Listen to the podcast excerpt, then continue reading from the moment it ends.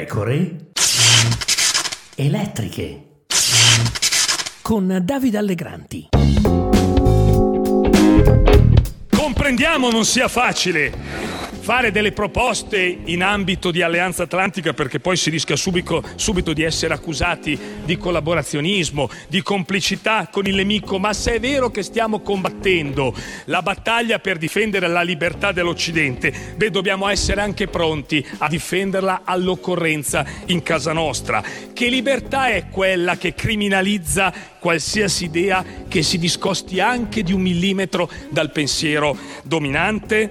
Assomiglia più, me lo faccia dire, ad una dolce tirannia. Benvenuti, benvenuti qui Davide Allegranti, nuova puntata delle pecore elettriche. La voce che avete appena ascoltato è quella di Massimiliano Romeo, capogruppo della Lega in Senato durante il dibattito sulle comunicazioni di Giorgia Meloni in vista del Consiglio europeo. Già, perché le schermaglie non sono solo quelle fra PD e Movimento 5 Stelle, come raccontato ieri sulle pecore elettriche, ci sono grossi, grassi problemi anche dentro la maggioranza di governo, quella coalizione di destra-centro che ha vinto unitariamente le elezioni a settembre che adesso però inizia a mostrare qualche crepa.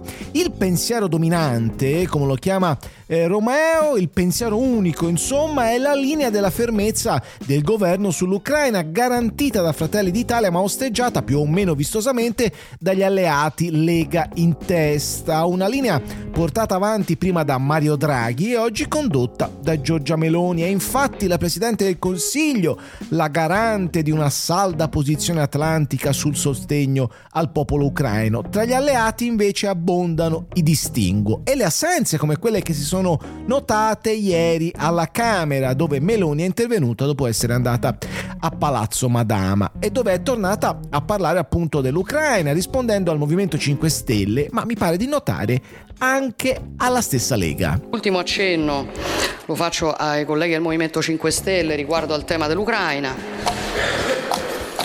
L'onorevole Scutellà ci dice fermatevi. Penso che lo debba dire a Putin, onorevole. E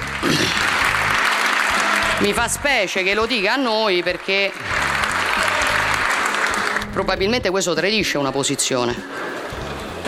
Cioè vuol dire consentire l'invasione dell'Ucraina. Perché se noi ci fermiamo, noi consentiamo, adesso le cose vanno chiamate con il loro nome, se noi ci fermiamo, noi consentiamo l'invasione dell'Ucraina.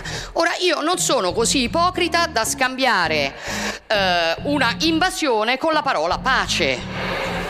E quindi credo che non si debba consentire l'invasione dell'Ucraina, che non vuol dire non lavorare per un piano di pace o che non lavorare per una soluzione del conflitto, ma pensate davvero che a qualcuno piaccia la guerra? Pensate che qualcuno davvero si diverta a stare in questo quadro? No, ma chiaramente la situazione è un tantino più complessa di come la fa certa propaganda, perché par- si parla di pace, perfetto.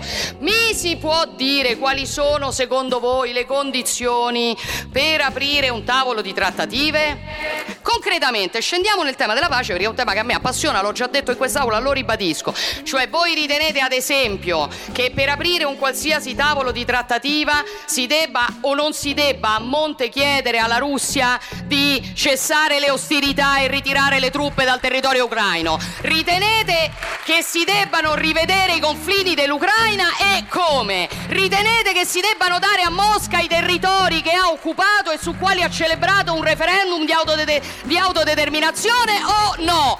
Questo è quello che vorrei sentire se stiamo parlando seriamente di pace. Altrimenti quello che si sta facendo è la propaganda sulla pelle di una nazione sovrana, di un popolo libero e del diritto internazionale. E questo è irresponsabile. Grazie. Accanto a lei, sui banchi del governo, Antonio Tajani, vicepresidente del Consiglio e ministro degli esteri, Raffaele Fitto, ministro degli affari europei. Erano assenti invece i leghisti, a parte l'indipendente Giuseppe Valditara, ministro dell'istruzione. Il problema, insomma, c'è ed è politico. La Lega assente dai banchi del governo, ha notato Carlo Calenda. L'intervento in Senato del capogruppo contro la linea della Meloni sull'Ucraina, questo esecutivo è già in crisi per le ragioni sbagliate sbagliate, ancora detto Calenda. La questione ucraina riguarda maggioranza e opposizioni, il Parlamento nel suo complesso, il governo, insomma riguarda tutti noi, riguarda la tenuta di questo paese, la tenuta dell'Italia Curioso peraltro che proprio sull'Ucraina Lega e Movimento 5 Stelle si ritrovino insieme. I governi Conte fanno giri immensi e poi ritornano.